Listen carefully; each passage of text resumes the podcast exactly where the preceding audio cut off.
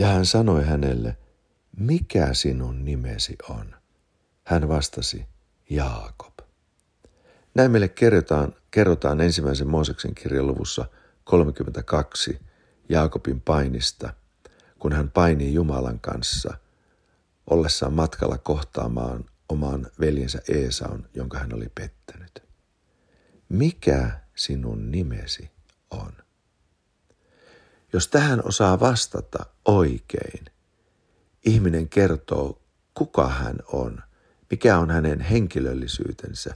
Toisena hän kertoo, miksi hänet on luotu, mitä tarkoitusta varten. Tässä kohtaa Jaakob vastaa, Jaakob. Mutta hän on hiukan vieressä tosi identiteetistään, tosi henkilöllisyydestään.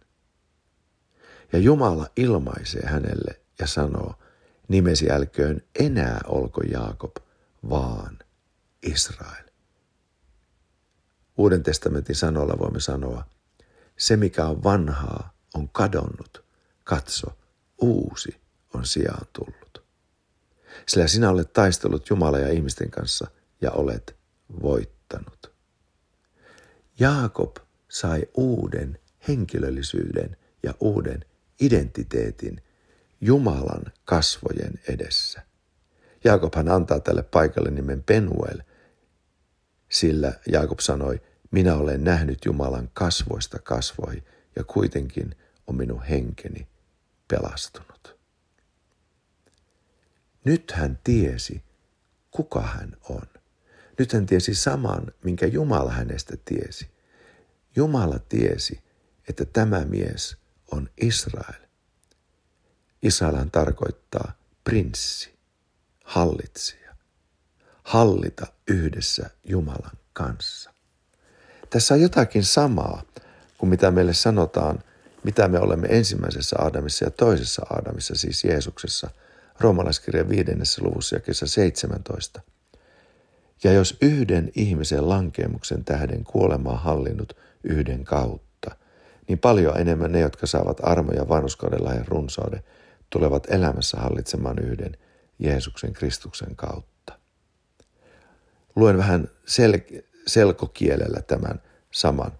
Sehän tarkoittaa tätä, jos Aadamin lankeemuksen tähden kuolemaa hallinnut Aadamin kautta, niin paljon enemmän ne, jotka saavat armoja vanhuskaudella ja runsauden, tulevat elämässä hallitsemaan kuin kuninkaat yhden Jeesuksen Kristuksen kautta.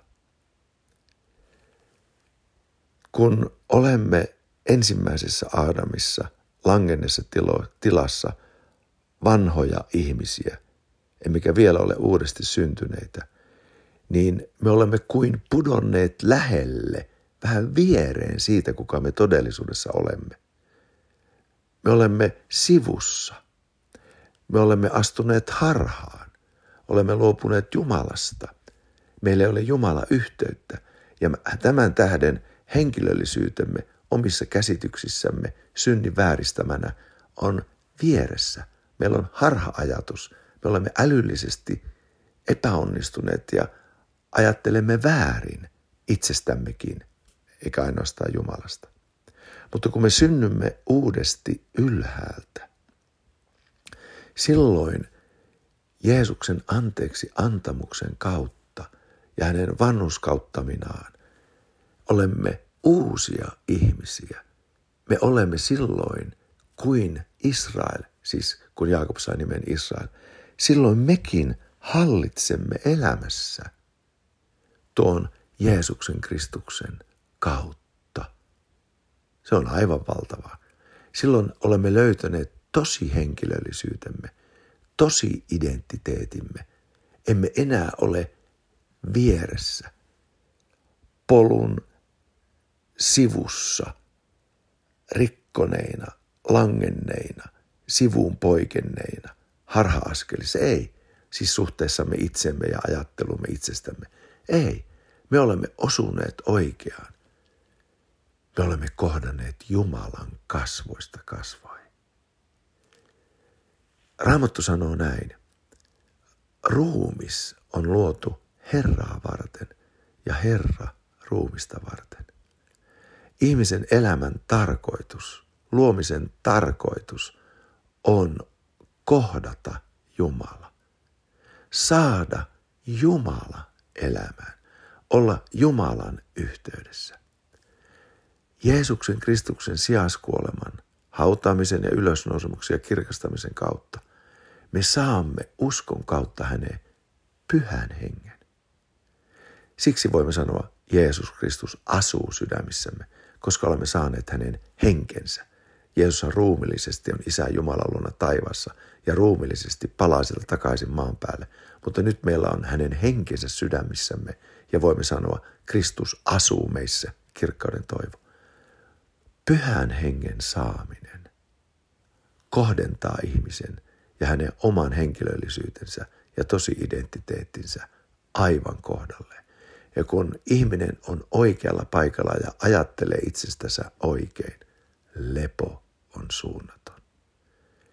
Jumalan armossa sinä olet kuin Israel, uusi luomus, uusi ihminen, uudessa luonnossasi. Sinä voit hallita omaa elämäsi Kristuksen kautta. Sinun ei tarvitse olla syrjissä siitä, kuka sinä olet, vaan sinä olet uusi luomus, uusi luonto, jumalallisesta luonnosta osalliseksi tullut, synnin voittaja hänessä, anteeksi saanut hänessä, syytön hänessä, ja sitä kautta mielet itsesi oikein ja olet osunut maaliin. Halleluja.